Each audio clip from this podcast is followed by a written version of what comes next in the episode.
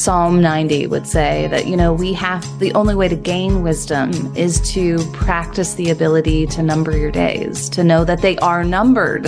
They're not, you know, limitless. But I think the other thing that Psalm 90, for example, is setting up for us is it's our limitedness against the backdrop of God's everlastingness. And so, if we really are people of the kingdom, I can believe that God's going to get his work done and he's whatever he wills, he has the power and the time to do.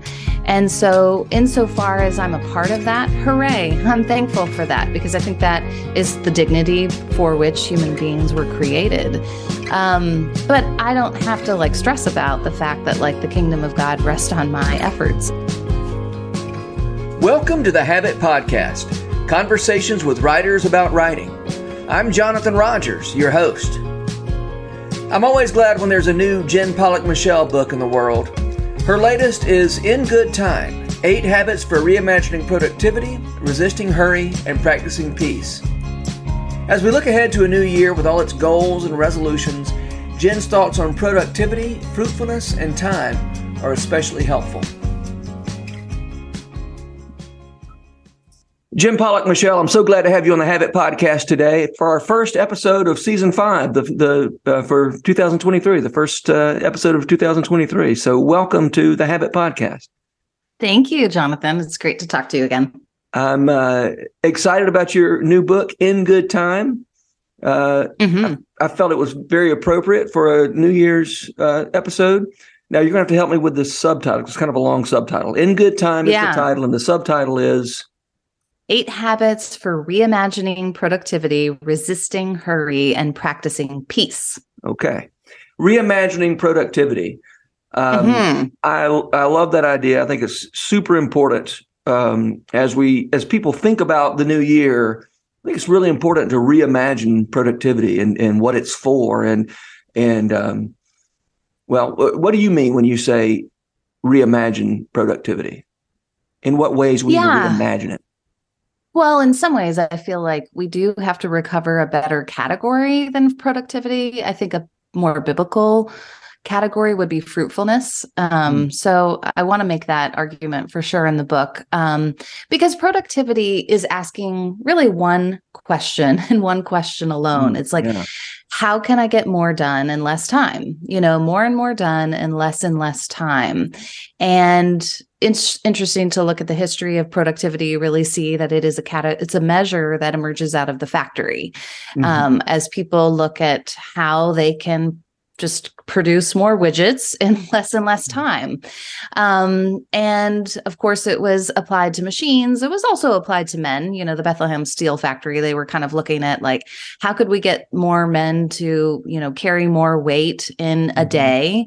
Um, and some of that was eliminating waste, like of motion figuring out you know like the bricklayer this is this is not um this is not um, Bethlehem Steel Company, but this is Lillian um, and Frank Gilbreth did a lot of like time motion analyses. So it was like the bricklayer. How can we get him to actually like lay more bricks in a day? Well, you know, we can create scaffolding so he doesn't have to, you know, reach so far to actually get his bricks. And so there's a lot of like work on eliminating motion. Um, and those aren't you know, I mean, I don't think that it's a bad thing to figure out how we can work better and work more strategically. But when you think about productivity and as it has emerged out of the factory, and then you apply it to human bodies that don't work yeah. like machines, right. then you're in trouble. Mm-hmm. And I mm-hmm. think fruitfulness is a better category because it actually allows for seasonality. It allows you to think about winters, you know, think about seasons of dormancy, um, because, you know, you don't produce fruit all year round, um, mm-hmm. generally. Um, so I think that that's, that's a, a category that applies better to bodies. Yeah. Yeah. You, you, you draw a distinction between, um, help me if I'm getting this right, me- mechanistic time and body time or mm-hmm. machine time and body time. What, what's the language? Mm-hmm. Yeah, mechanical time and body time.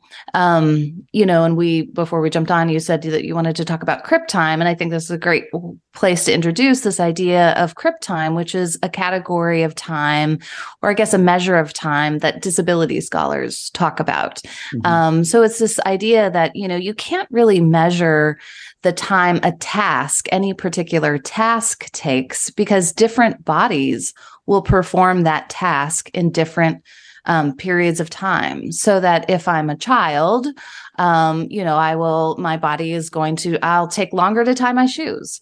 And if I'm an elderly person, the same is true.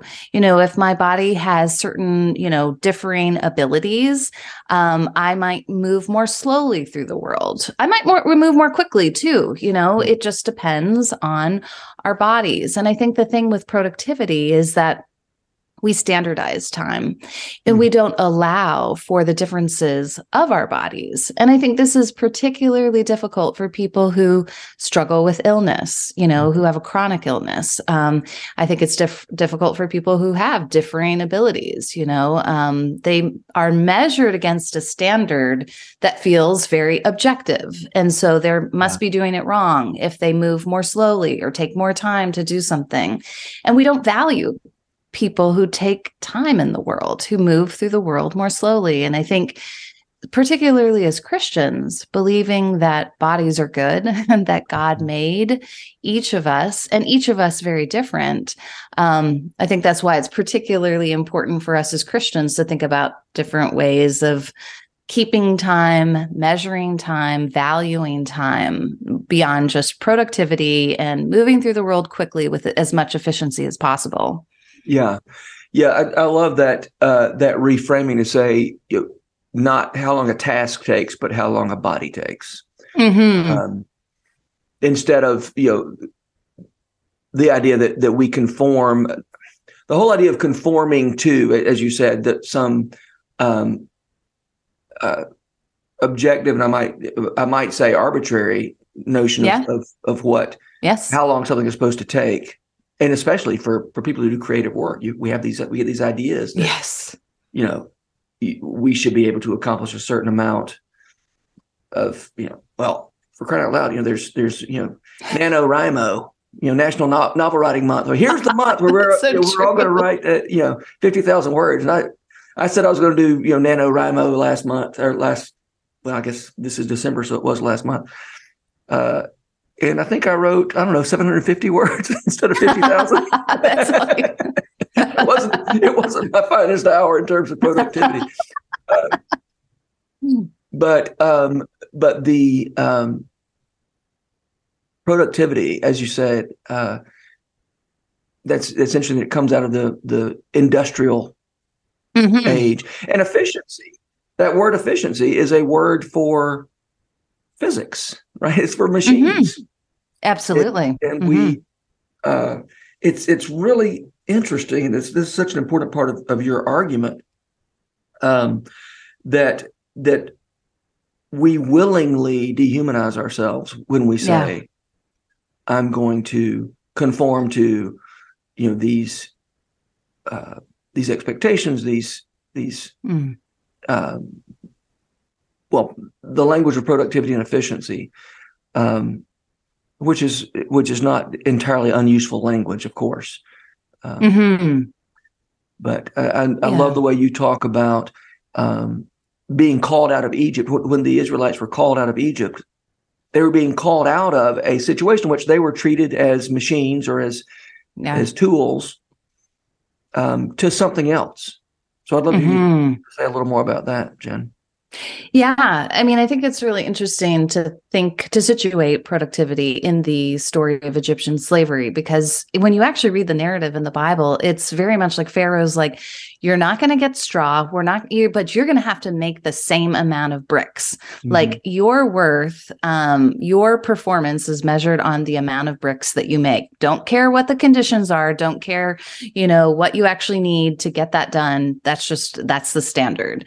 And it is so interesting, isn't it? That for as dehumanizing as slavery was, um, Israel was constantly pining for Egypt. Yeah. You know, when you read the wilderness narratives, it's like, can't we just go back? Yeah. so much was of, of it was about the food, of course. You know, it was a very selective memory. Like I just remember the melons and the leeks. um, I remember what we ate for dinner. They didn't the selectively, I guess they sort of, you know, excised um, slavery from from the Right. account, from the memory account. But I do think that productivity is very dehumanizing. I think it it makes us feel um, as if we're not doing it right, life being it, you know, when we have to move more slowly through the world. Um, you know, I think even like here would be an example. Um, I have suffered, I suffered early losses in my life. My brother died when I was just out of college. My dad died when I was in college.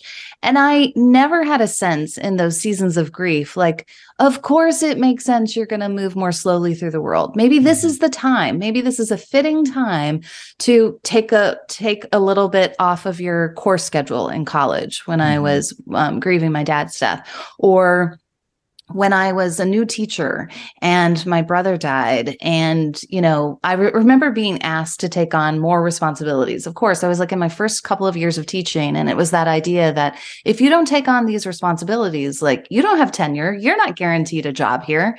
And so you always just fear. I think productivity is a lot built on fear Mhm. fear that if I slow down, like I'm going to fall behind, I'm going to get left behind.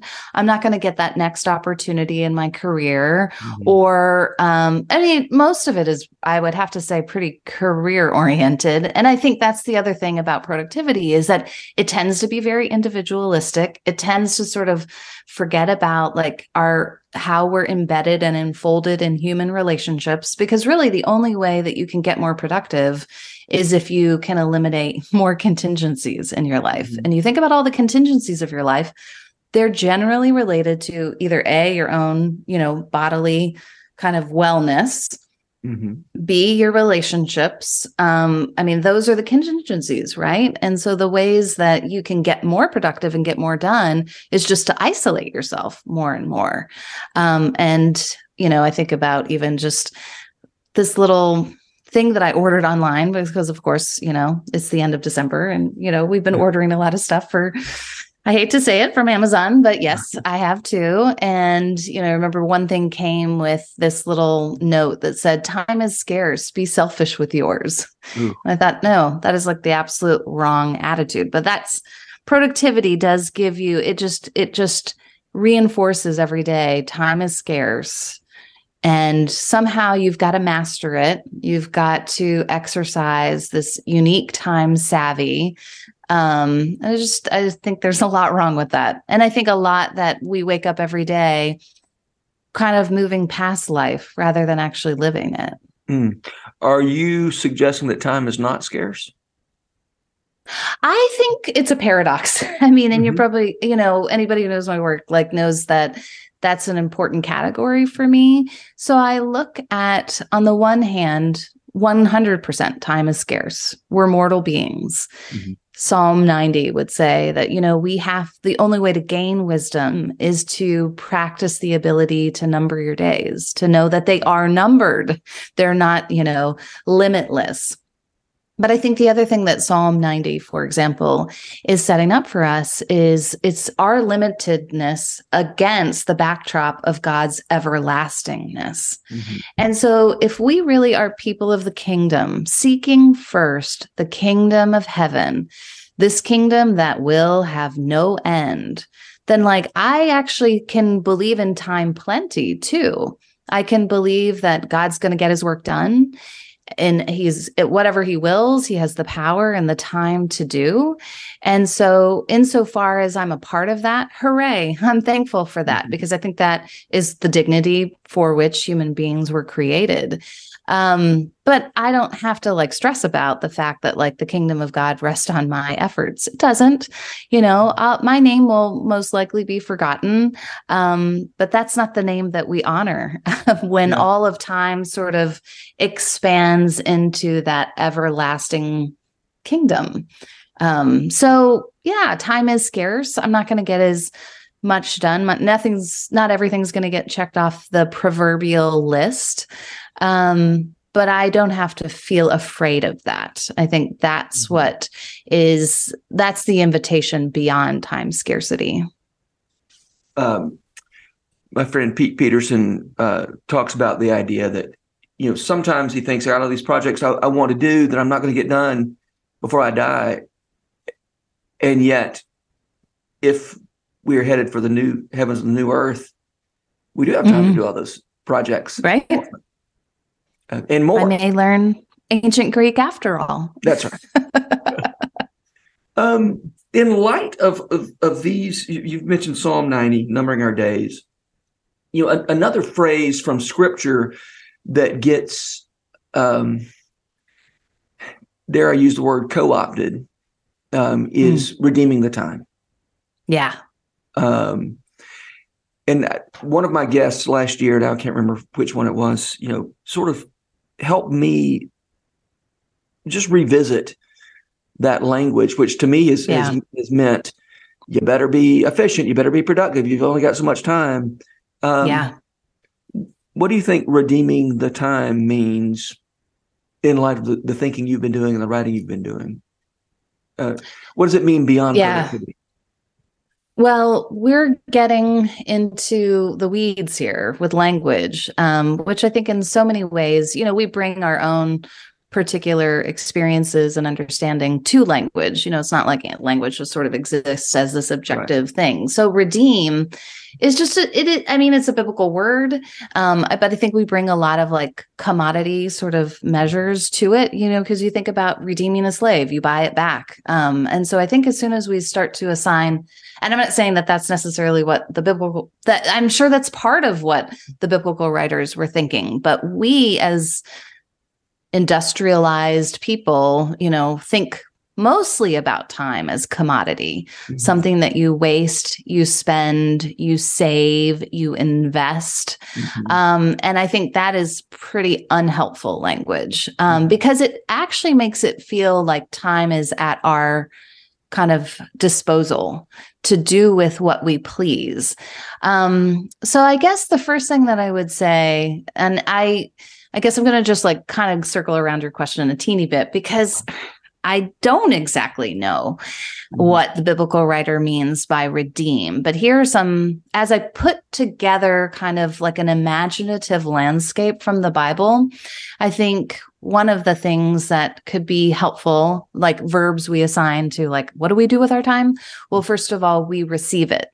Um, and that mm-hmm. was the second um, habit in the book It's just this idea that you're not meant to control time or manage time. See, if they the again to go to productivity, you always think I have to manage my time. Mm-hmm. Yeah. Well, can is that really is time at your disposal at that in that way?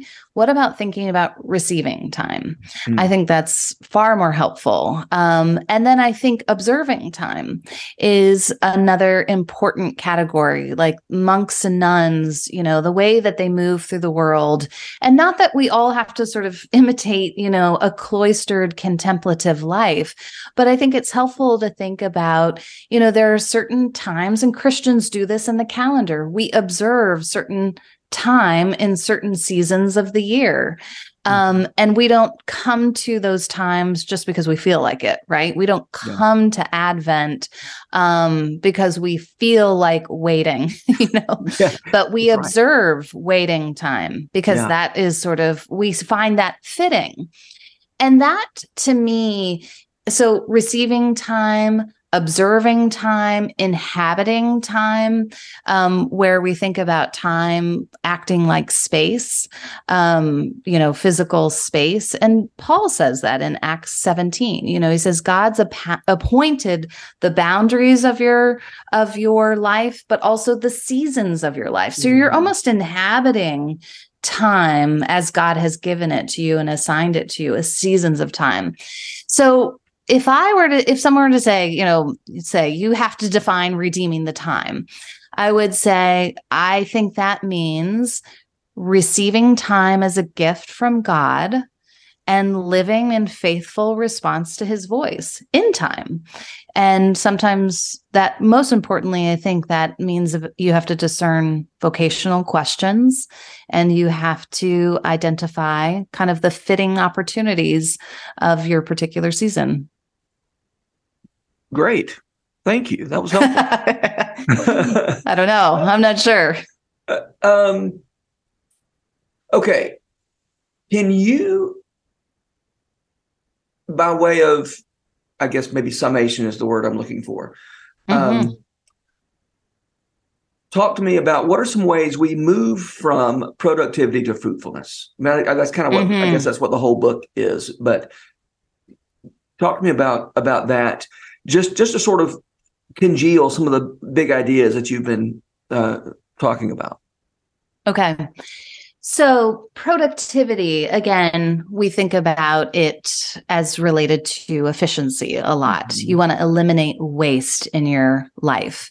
And one of the habits is actually waiting. And we think of when you're in a productivity mindset, waiting is always waste. Mm-hmm. It's pretty much either wasted or it's definitely inopportune. It's something to be avoided. And so moving to a fruitful mentality means you embrace seasons of waiting. Okay. You believe that God is doing something good in your seasons of waiting. You think about what happens to the vine in the winter. You know, it it's not bearing fruit, but it's strengthening its roots system. Mm-hmm. So that's an important thing when you're waiting is to actually believe that something is happening. And I want to say believe something productive is happening, but I only mean that in the sense of like pr- the plant producing fruit God's going to produce fruit in your life. That's something that he's already promised. It brings him glory, John 15.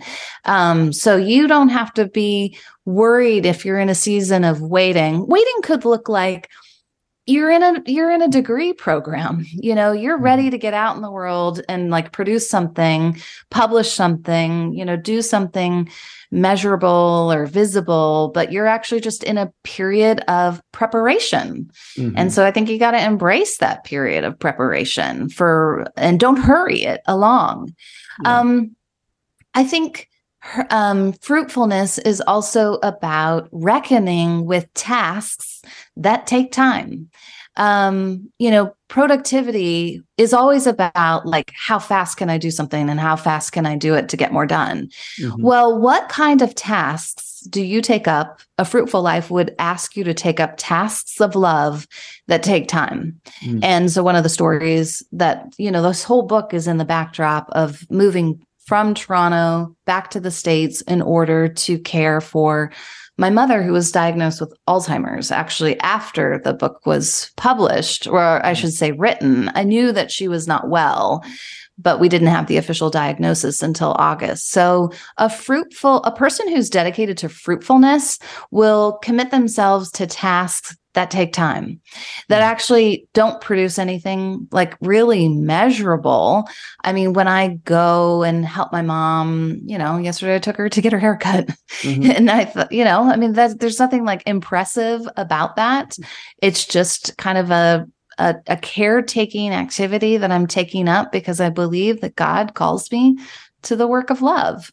Um, love takes time. I think that you know people think sometimes it can be hurried and i just don't know anything in a life of love that can be hurried. You know a good friendship is not something to hurry.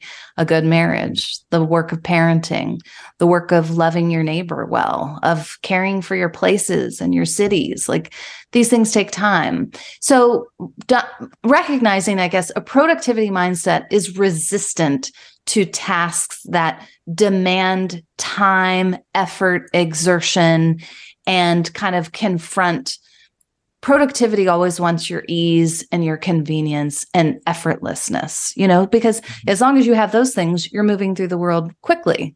Yeah. So how do you take up things that take time?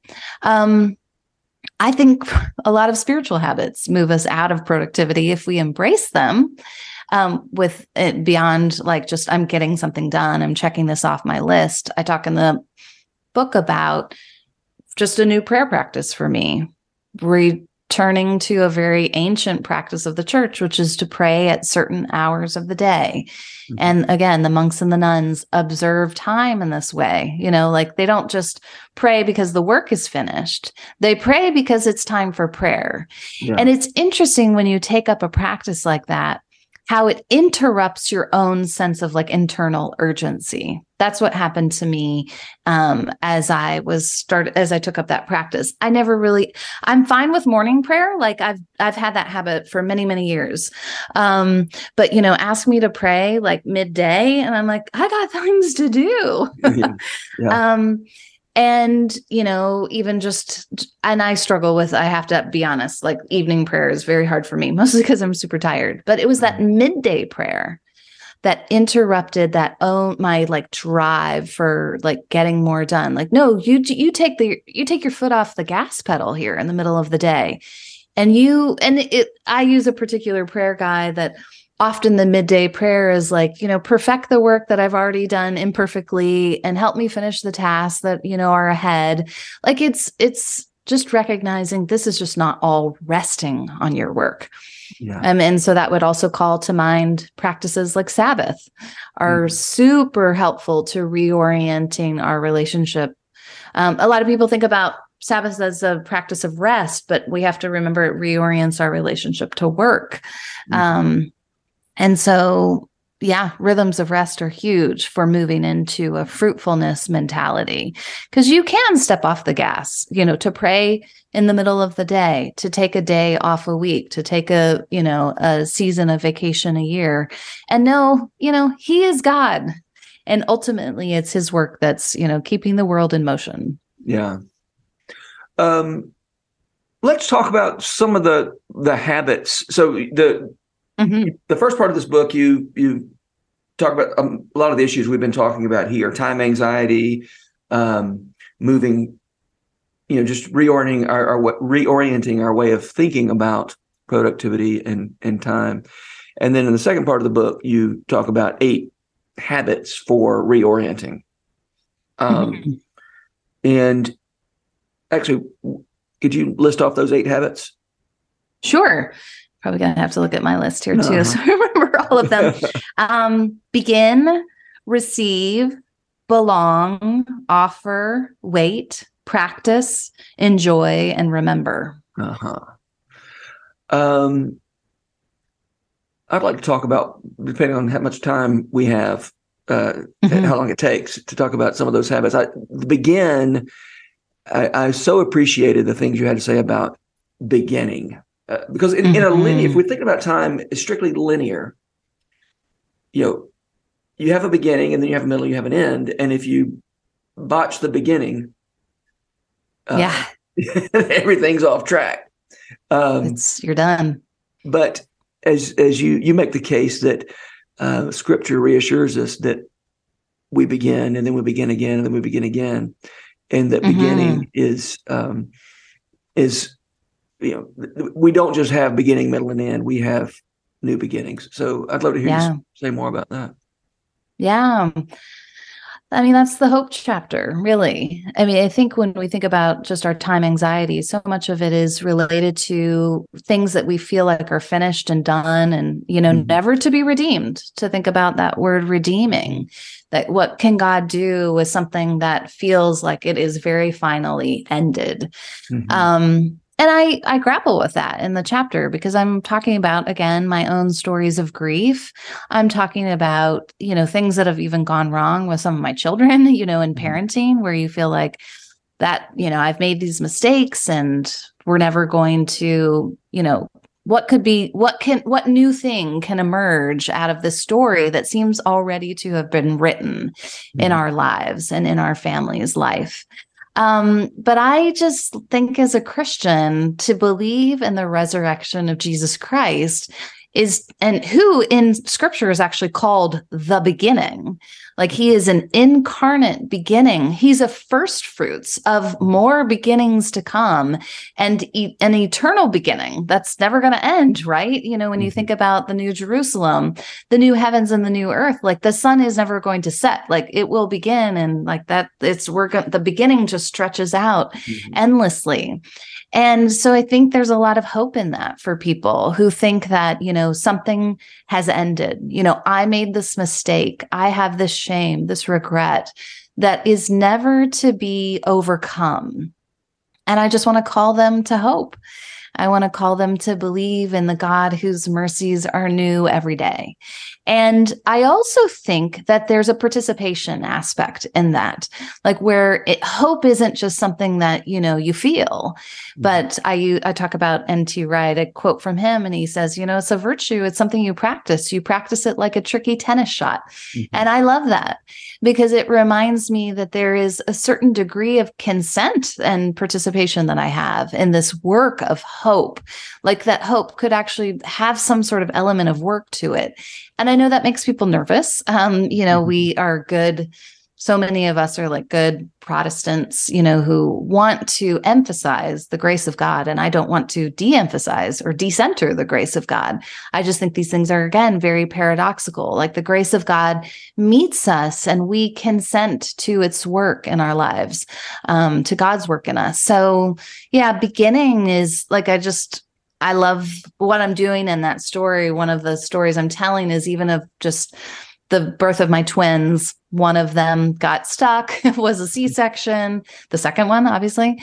Um, and you know the him coming out emerged like emerging and being tangled in the umbilical cord and you know just that being a picture of the tangles of life and just thinking no there's got to be a beginning in here somewhere mm-hmm. and every morning if we woke up and thought in my marriage in my parenting, in my, you know, work, in my this fractured relationship with an extended family member.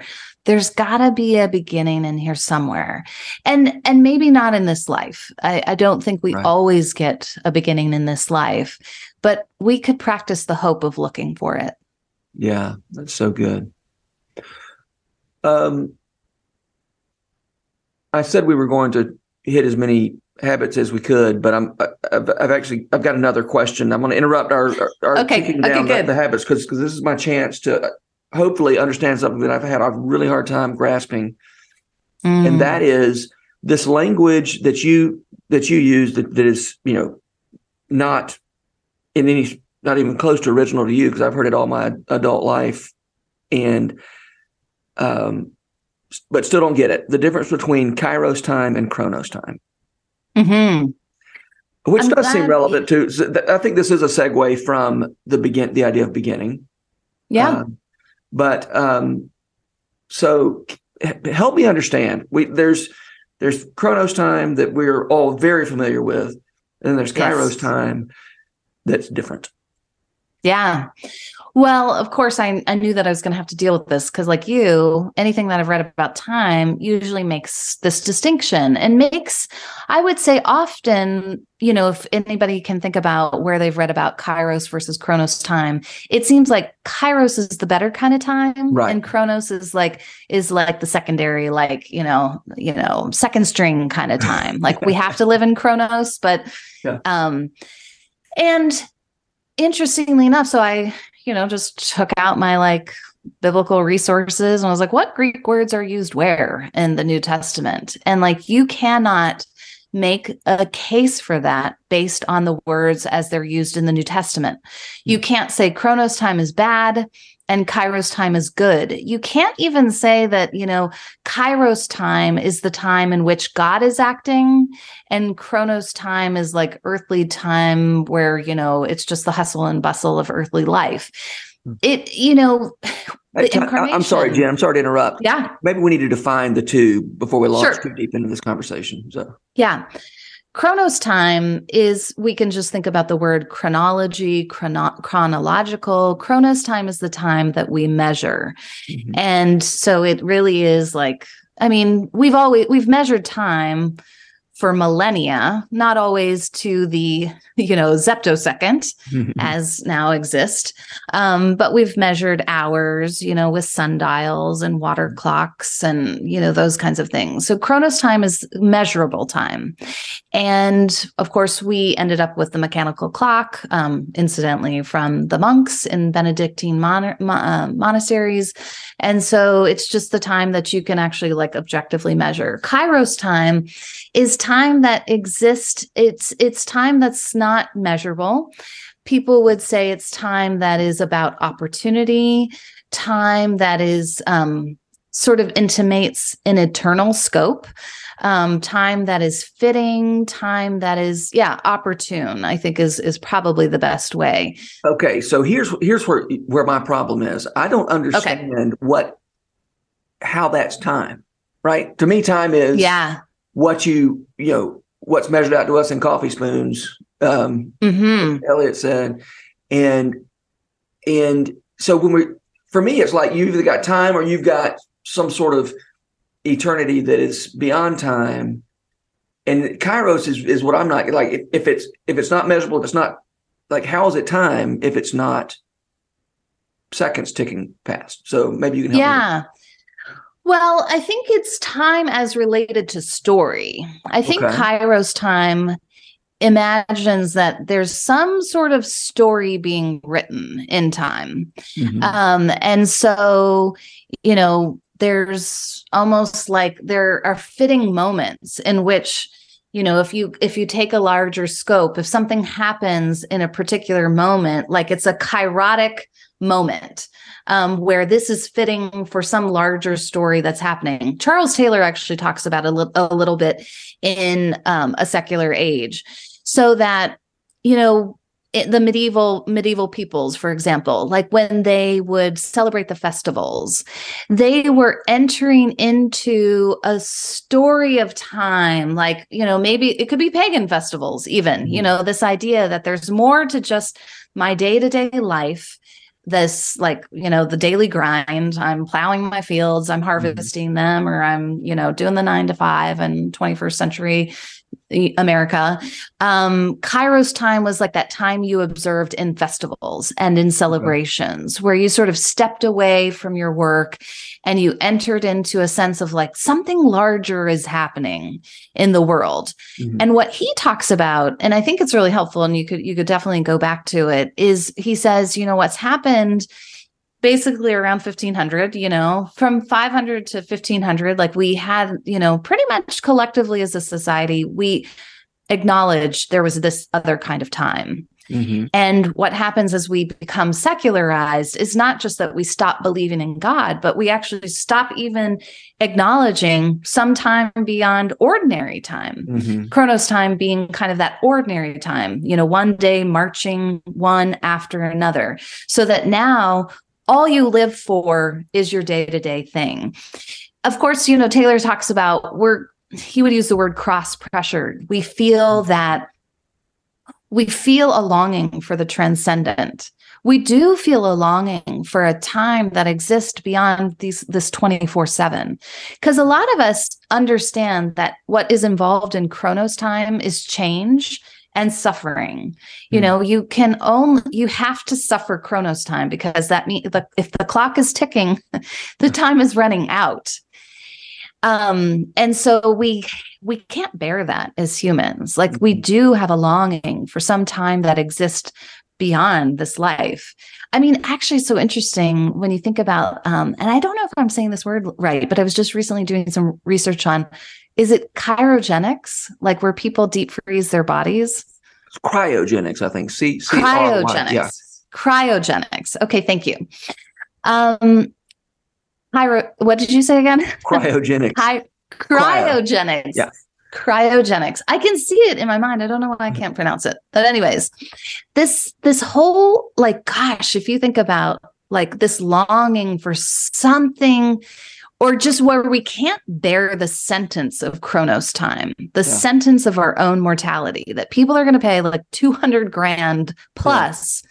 to deep freeze their bodies so that they can you know maybe science is going to catch up and going to be able to reanimate them this is craziness mm-hmm. like so but it's because we don't have a sense of kairos time anymore we don't know any kind of story to tell about time beyond the 24 7.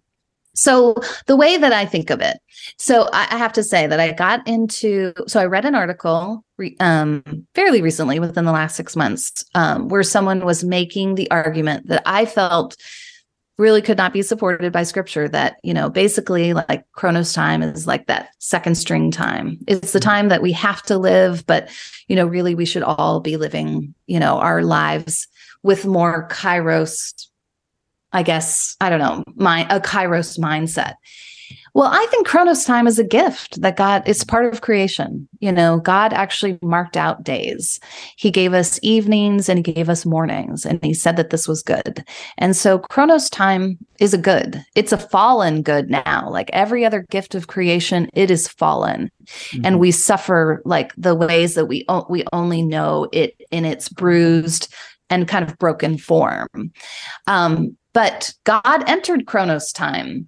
And so I think that, I mean, I don't know the timekeeping exactly in heaven, but I think my life on earth right now, I think of it as I'm, t- I'm meant to sort of acknowledge Kairos as like the largest context of time and Chronos time existing within it. Mhm. And I do think that this is what this particular author, because we, of this article that I mentioned, we had an email exchange um, over a period of weeks where he was like, I think that's the argument I'm trying to make. I'm like, well, I'm in favor of that, you know, where I can live my 24 7 in light of a larger story.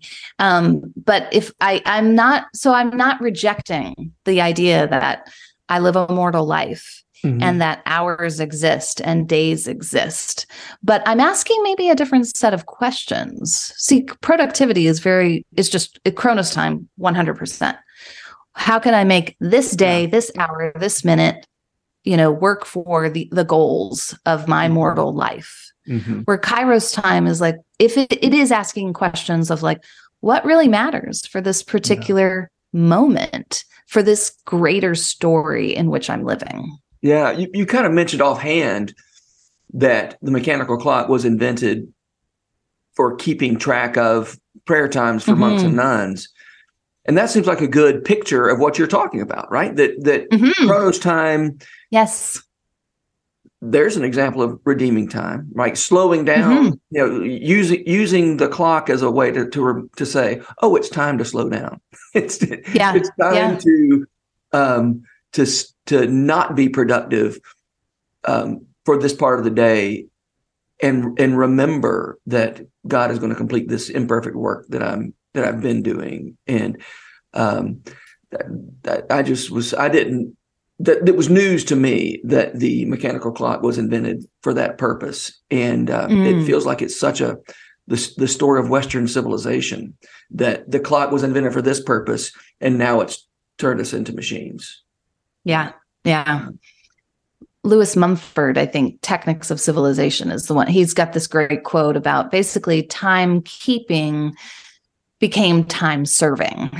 oh wow And yeah, it's and it's said even better than that. He has like a list of like four things what timekeeping has become kind of time saving, but at the end of the road, it's time serving, where Oh. we serve time rather than time just being one more gift we receive and offer back to God. it's the story of every kind of idolatry hmm Yeah. Absolutely. I, I want to go back to Egypt, and, and and even the even the the the memory of the food in Egypt is still, if I can be more productive, if I can go back, I can Mhm. get. I mean, you know, one reason I want to be more productive is so I can eat better. Right. Exactly. So I can live more, you know, nicer whatever. Yeah. I mean, it's interesting though. We actually don't, I think we don't always ask those questions. Like we kind of stop at like, of course, productivity is a good. Why would I Mhm. not want to be productive? But it's like productive for what purpose? Um, yeah, productive for what purpose? I think is is probably a pretty important question that a lot of us forget to ask, me included. Yeah. All right, Jen, I'm going to ask you my question that I always ask at the end of these conversations. I forgot to warn you, so hopefully you'll, you'll be you can do this off the top of your head. Who are the Okay. writers who make you want to write? Oh, yes. Okay. Is it fair if I say Dante? just Sure, because I Dante. because just because I'm reading him right now and I am kind of I'm reading him for my MFA, so it's not like I'm just necessarily reading him for fun.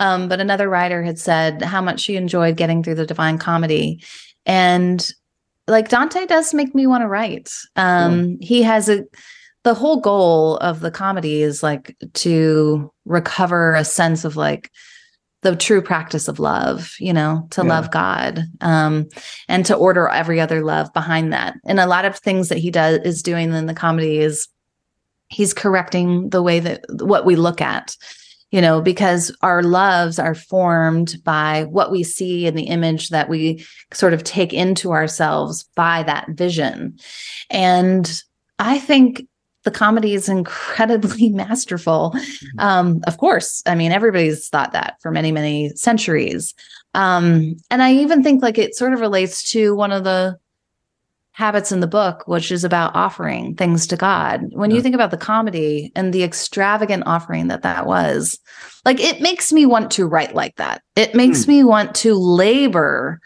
over something to craft it so beautifully. And then, you know, and, you know, it might mean that you only make it might mean you're Marilynne Robinson and you write four novels or, you know, a collection of essays. Um, because that, there's not a if it may, it may not be the most productive thing. So that's a that's an that's an older writer Hmm. who makes me want to write today as um as like a living author. Well, actually she's dead too. Um It, living author is not Um, one of the requirements. It, it's it's just, okay. Yeah. Um I always forget I think it's Anne Porter. Um do you know this poet Anne Porter?